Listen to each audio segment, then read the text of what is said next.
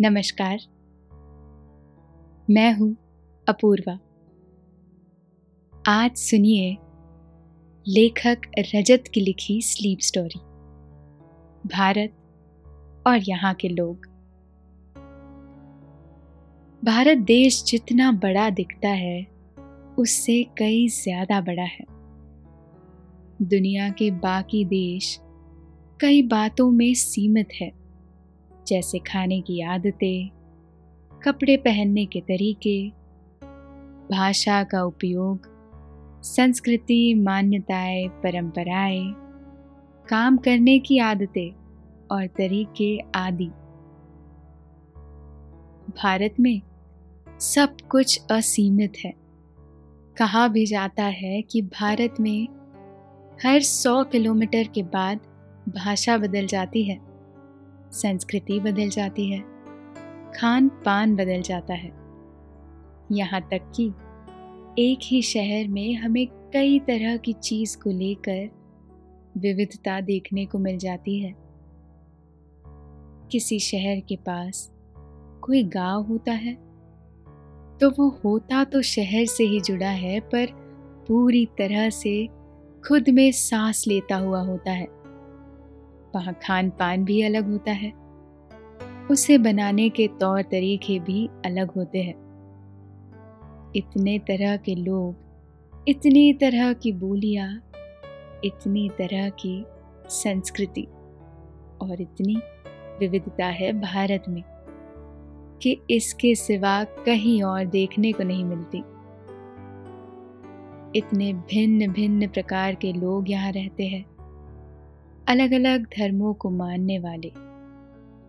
अलग तरह के विचारों के भिन्न प्रकार की जीवन शैलियाँ जीने वाले। और फिर भी सब एक साथ मिलजुल कर रहते हैं। एक दूसरे को पूरी तरह स्वीकारते हुए। इसलिए कहा जाता है कि अनेकता में एकता, भारत देशस्य विशेषता। यानी अनेकता में एकता ही भारत देश की विशेषता है। भारत देश के बारे में आगे हम और भी बातें जानेंगे। लेकिन पहले आप अपने आसपास की सारी लाइट्स ऑफ़ कर लें और आराम से लेट जाए। अपनी आँखें धीरे से बंद कर लीजिए। अब थोड़ा सा अपने शरीर को आराम दीजिए। थोड़ा और आराम। अपने शरीर को बिल्कुल ढीला छोड़ दीजिए। कोई टेंशन नहीं। कोई तनाव नहीं। अपने दिमाग में चल रहे सभी विचारों को, चिंताओं को त्याग दे। एक शांति सी महसूस करे। सब नेगेटिव पॉजिटिव विचारों को धीरे धीरे निकाल दे। हाथों को सीधा करके अपनी कमर के साइड में रख लीजिए। अपनी सांस पर ध्यान लगाए। इसको धीमे या तेज नहीं करना है। बस ध्यान देना है। कि कैसे वो आपके नाक गले में होते हुए आपके अंदर प्रवेश कर रही है और कैसे वो आपके गले और नाक के माध्यम से वापस निकल रही है। मन शांत, एकदम शांत होता जा रहा है। आप बहुत अच्छा महसूस कर रहे हैं। खुद को काफ़ी हल्का फील कर रहे हैं। सब तरफ़ शांति ही शांति है। सुकून है। खामोशी है। अनगिनत पहेलू इसे और भी रंग बिरंगा और आकर्षक बनाता है। तभी तो पश्चिमी देशों के लोग इस मिट्टी की सौंधी महक लेने बड़ी संख्या में इधर का रुख करते हैं। कभी योग ने दुनिया को अपनी ओर साधा तो कभी अध्यात्म की परम शांति ने स्वतः ही दुनिया का ध्यान भारत की ओर खींचा। कभी अतिथि देवो भव की हमारी परंपरा। और अपनत्व की भावना दुनिया के लिए मिसाल बनी। ये संस्कृति पूरी दुनिया में कहीं नहीं। भारत की सबसे बड़ी विशेषता यही तो है कि यहाँ हर धर्म, जाति, वर्ग संप्रदाय और पंथ को मानने वाले सारे लोग एक साथ मिलजुल कर रहते हैं। साथ मिलकर त्योहार मनाते हैं और एक दूसरे की संस्कृति का सम्मान करते हैं। जितना दिवाली पर पटाखे जलाए जाते हैं, उतने ही प्यार से ईद की सेवैया खाई जाती है। और क्रिसमस के केक का स्वाद भी हम सभी को पसंद होता है। संक्रांति पर पतंग का कोई धर्म नहीं होता। सभी लोग यहाँ भाईचारे की भावना से ओतप्रीत है। शायद यही कारण है कि ये देश संतुष्ट है, खुशहाल है, क्योंकि यहाँ की जलवायु इसमें अपनेपन और एकता की ठंडक है, जो सुकून देती है।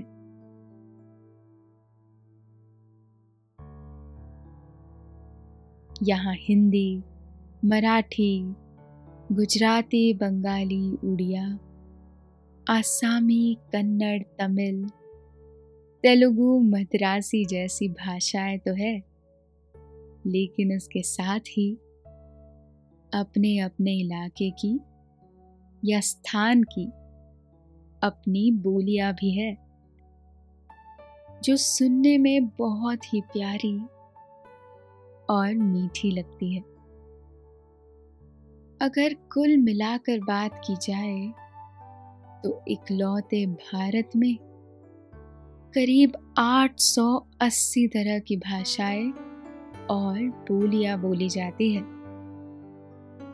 अपनी पूरी आधुनिकता के साथ, नई चीज़ों को अपनाने के साथ ही भारत के लोगों को घूमने फिरने के लिए हमारे यहाँ स्थापित सैकड़ों हज़ारों साल पुराने स्थान भी बहुत पसंद है। अगर और बारीकी से देखा जाए तो यहाँ एक तरफ़ कचोरी है। वही दूसरी तरफ़ मोमो है। दुनिया का ऐसा कोई भी व्यंजन नहीं होगा जो भारत ना आया हो। और हम कलाकार भारतीयों ने उसे अपना रंग ना दिया हो। और कपड़ों में भी उतनी ही विविधता है। जहाँ एक तरफ़ सलवार है, वहीं दूसरी ओर कांजीवरम रेशम साड़ी है। ऐसे ही प्यारे और विविध भारत में एक प्यारे और विविध शख्स भी रहते हैं। नाम बिट्टू चौरसिया। बिट्टू चौरसिया बड़े मनमौजी आदमी है। वो वही करते हैं जो उनका दिल करे। वही जाते हैं जहाँ उनका दिल करे और भारत के साथ साथ भारत की हर बात को पूरी तरह जानने में हमेशा जिज्ञासु रहते हैं। और इसके लिए इंसान का आंतरिक रूप से विविध होना भी बहुत ज़रूरी है। क्या आपने कभी कोई ऐसा इंसान देखा है जिसमें कुछ भी बहुत खास ना हो? फिर भी जिसकी ओर सभी लोग आकर्षित होते हो। क्या आपके कार्य करने और जीवन जीने की शैली लोगों में जागरूकता पैदा करती है? बिट्टू चौरसिया के साथ ऐसा ही है। वो हमेशा अपने आसपास के लोगों में आकर्षण का केंद्र बने रहते हैं। बिट्टू जी की एक छोटी सी किराने की दुकान है, जो बहुत चलती है। और चौरसिया जी, कभी भी सिर्फ़ पैसा कमाने में ही नहीं लगे रहते।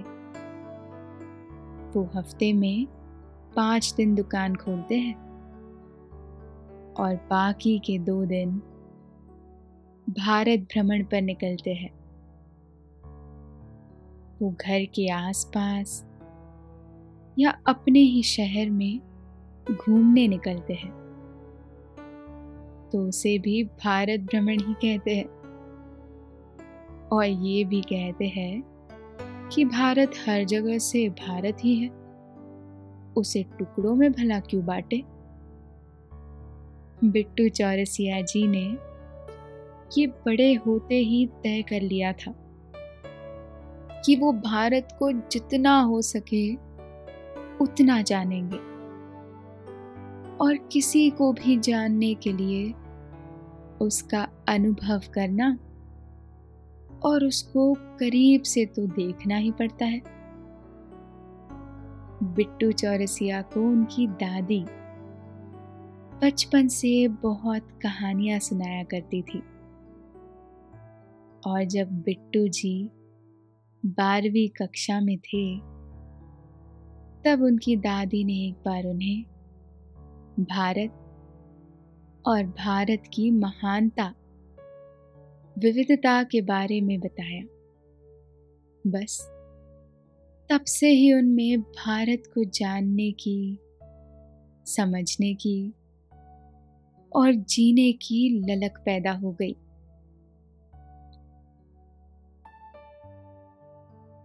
बिट्टू को उसकी दादी रोज कोई ना कोई कहानी सुनाया करती थी, जिससे उसे भारत की महानता के बारे में भी पता लगे और उसे कोई सीख भी मिलती रहे, ताकि वो ज़िंदगी भर सही रास्ते पर चलता रहे। एक बार जब बिट्टू बारहवीं कक्षा में था, अगस्त का महीना था। शाम का समय था और आसमान से हल्की हल्की बूंदा बूंदी हो रही थी। और बिट्टू अपनी दादी के कमरे में अपनी दादी के साथ खिड़की के पास बैठा हुआ था। बारिश के हल्के हल्के छींटे उसके मुँह पर पड़ रहे थे और मिट्टी की खुशबू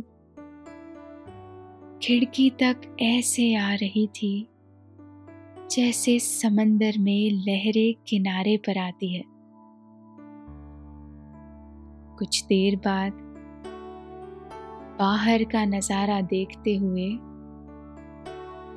बिट्टू और दादी दोनों प्रकृति के सौंदर्य में डूबे रहे। फिर बिट्टू को दादी ने कहानी सुनानी शुरू की। बिट्टू कुर्सी पर ही आलती पालती मारकर बैठ गया। दादी ने कहानी शुरू की। एक राजा था और एक था उसका सलाहकार। राजा की उम्र लगभग चालीस साल थी और सलाहकार की उम्र लगभग साठ साल। फिर भी वो दोनों दोस्तों की तरह रहते थे। राजा दो कारणों से सलाहकार को हमेशा अपने साथ रखता था। एक कारण तो यही था कि उसका साथ राजा को बहुत भाता, क्योंकि उसका दोस्त था। और दूसरा कारण कि सलाहकार बहुत ज्ञानी था। उसे जितनी आध्यात्मिक चीज़ों के बारे में अनुभव थे, उतने ही भारत के इतिहास के बारे में भी थे। राजा को जब भी राज्य को लेकर या फिर खुद को लेकर या खुद के परिवार को लेकर कोई समस्या होती तो सलाहकार के पास इसका निदान ज़रूर होता। एक बार राजा और सलाहकार एक जंगल पार कर रहे थे। अभी सुबह ही थी। पर राजा ने सोचा कि आज पैदल पूरा जंगल देखा जाए। इससे बहुत कुछ जानने को भी मिलेगा और नया अनुभव भी होगा। सलाहकार भी राजा के साथ सहमत थे। तो दोनों निकल गए जंगल में भ्रमण को। रास्ते में राजा पेड़ों के बारे में, पौधों को देखकर उनके बारे में पूछते जाते। और सलाहकार उन्हें उनका महत्व बताते रहते। उस दिन राजा को कई नई बातों का पता लगा कि कुछ पौधों को और पेड़ों को क्यों पूजा जाता है? कौन सा पेड़ किस प्रकार से हमारी ज़िंदगी के काम आता है? उन दोनों ने ताज़ा फल खाए, पेड़ के नीचे सुस्ताए रंगी बिरंगी तितलियाँ देखी। व्यस्त चीटियों के झुंड देखे। नदी देखी, तालाब, पहाड़ देखे, चट्टाने देखी। बंदरों को उछलते हुए देखा। हिरणों के झुंड को दौड़ते हुए देखा। नए नए फूल देखे, उन पर नई नई तितलियाँ देखी और भौरे देखे।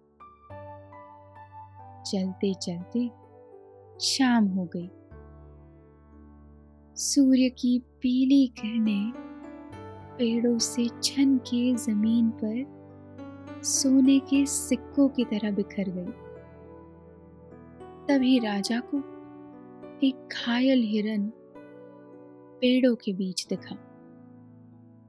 सलाहकार ने तुरंत कुछ पेड़ों से पत्ते तोड़े उन्हें पीस कर हिरन के घाव पर लगा दिया। और राजा से बोला, कि अब कुछ समय बाद ये हिरन ठीक हो जाएगा। हम यहाँ से आगे चलते हैं। दादी ने आगे बोला, जैसे बाहरी दुनिया की कोई भी समस्या देखकर हमें उससे जुड़ी अपनी कोई समस्या याद आ जाती है। वैसे ही कुछ राजा के साथ भी हुआ। हिरन की शारीरिक तकलीफ़ देखकर राजा को अपने पिता याद आ गए। राजा सलाहकार से बोले,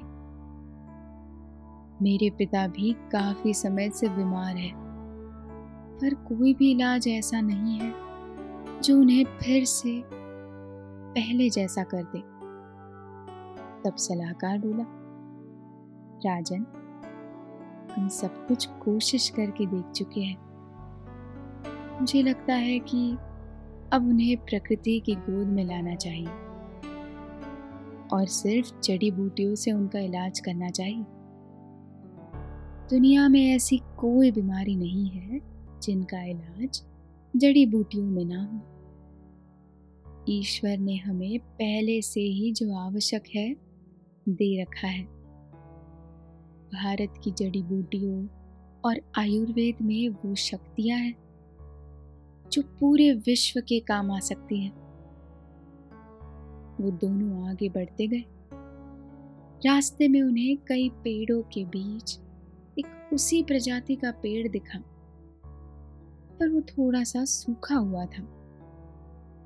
राजा ने बोला, ये सभी पेड़ तो अच्छे हरे भरे हैं। बस यही पेड़ ऐसा क्यों? सलाहकार बोले, देखिए राजन, ये पेड़ चट्टान के बिल्कुल नज़दीक है। इसलिए इसकी जड़ों को पर्याप्त मिट्टी नहीं मिल पाई। अगर वो भी इन सब पेड़ों के बीच इनसे जुड़कर रहता तो हरा भरा ही होता। इसी बात से राजा को अपना पुत्र याद आया। राजा बोले, मित्र, मुझे कभी कभी अपने पुत्र की बहुत चिंता होती है। हर पिता की तरह मैं भी चाहता हूँ कि मेरा बेटा भी हर रूप में सफल हो।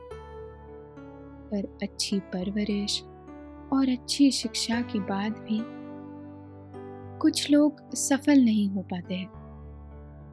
ना अच्छे इंसान बन पाते हैं। तब सलाहकार बोले, राजन, अगर आपका बच्चा इस प्रकृति से, इस ब्रह्मांड से, इस अस्तित्व से जुड़कर रहेगा तो वो हमेशा सफल ही रहेगा। और जुड़ने को योग भी कहा जाता है। और भारत में पतंजलि जैसे ऋषियों ने हमें योग का वरदान दिया है। अगर सभी लोग पूरे दिल से योग करने लगे तो वो सफल भी होंगे और खुश भी होंगे। साथ ही अच्छे इंसान भी बनेंगे। राजा को ये बात सुनकर बहुत अच्छा लगा। वो दोनों बस यूँ ही आगे चलते रहे। जंगल खत्म होने पर आ गया। शाम भी बस ढलने ही वाली थी। तभी राजा को उफनती हुई नदी दिखी, जिसकी लहरें बहुत ऊँची उठ रही थी। एक दूसरे से टकरा रही थी और आवाज़ कर रही थी। राजा कुछ बोलते, इससे पहले ही सलाहकार उनकी भावनाओं को समझ गए। तो राजा से बोले, राजन, इसी प्रकार कई मनुष्य बाहर से बहुत शांत दिखाई देते हैं, पर उनके भीतर भी बहुत शोर होता है, अशांति होती है, और इसका उपाय सिर्फ़ ध्यान है। ध्यान हमें वो सब कुछ दे देता है जो हमें चाहिए। जो लोग सारी ज़िंदगी ढूंढते रहते हैं। वो सब कुछ हमें ध्यान ही दे सकता है। सलाहकार आगे बोले, राजन, अपने भारत ने योग, आयुर्वेद और ध्यान पूरी दुनिया को दिया है और पूरी दुनिया आज नहीं तो कल इन्हें स्वीकार करेगा ही। क्योंकि ये हर मनुष्य के बाहरी और आंतरिक विकास के लिए अत्यंत आवश्यक है।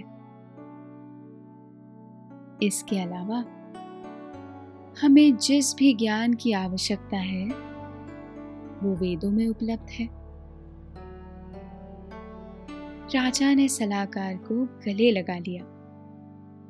दोनों प्रसन्न होकर महल चले गए। बिट्टू ने ये कहानी अपने दिल में बिठा ली और बस उसे भारत का सच जानकर भारत से प्यार हो गया और उसने भी तभी से ये बात अपना ली। हम इस देश से अलग हो सकते हैं। पर ये देश हमसे अलग नहीं हो सकता। आज सारी दुनिया में, सारे बड़े छोटे देशों में भारत के लोग फैले हुए हैं। पर अपनी भारतीयता को पूरी तरह ज़िंदा किए हुए, ये अपने आप में बहुत बड़े आश्चर्य की बात है। आज भारत और भारत की बात सिर्फ़ भारत तक ही सीमित नहीं है। वो फैल कर पूरी दुनिया में जा चुकी है और लगातार फैल रही है। अभी आपने भारत के बारे में जाना। अब आपके सोने का वक्त हो रहा है। निंदिया रानी, बहुत चुपके से आपके सिरहाने आकर बैठ गई है। वो हौले हौले से आपकी पलकों को थपकी दे रही है। आप पर नींद की खुमारी छाती जा रही है। आपकी पलकें बोझिल हो रही है। आपने अपनी दोनों आँखों को बंद कर लिया है। अब आप आहिस्ता आहिस्ता नींद की वादियों में उतरते जा रहे हैं, उतरते जा रहे हैं। शुभ रात्रि।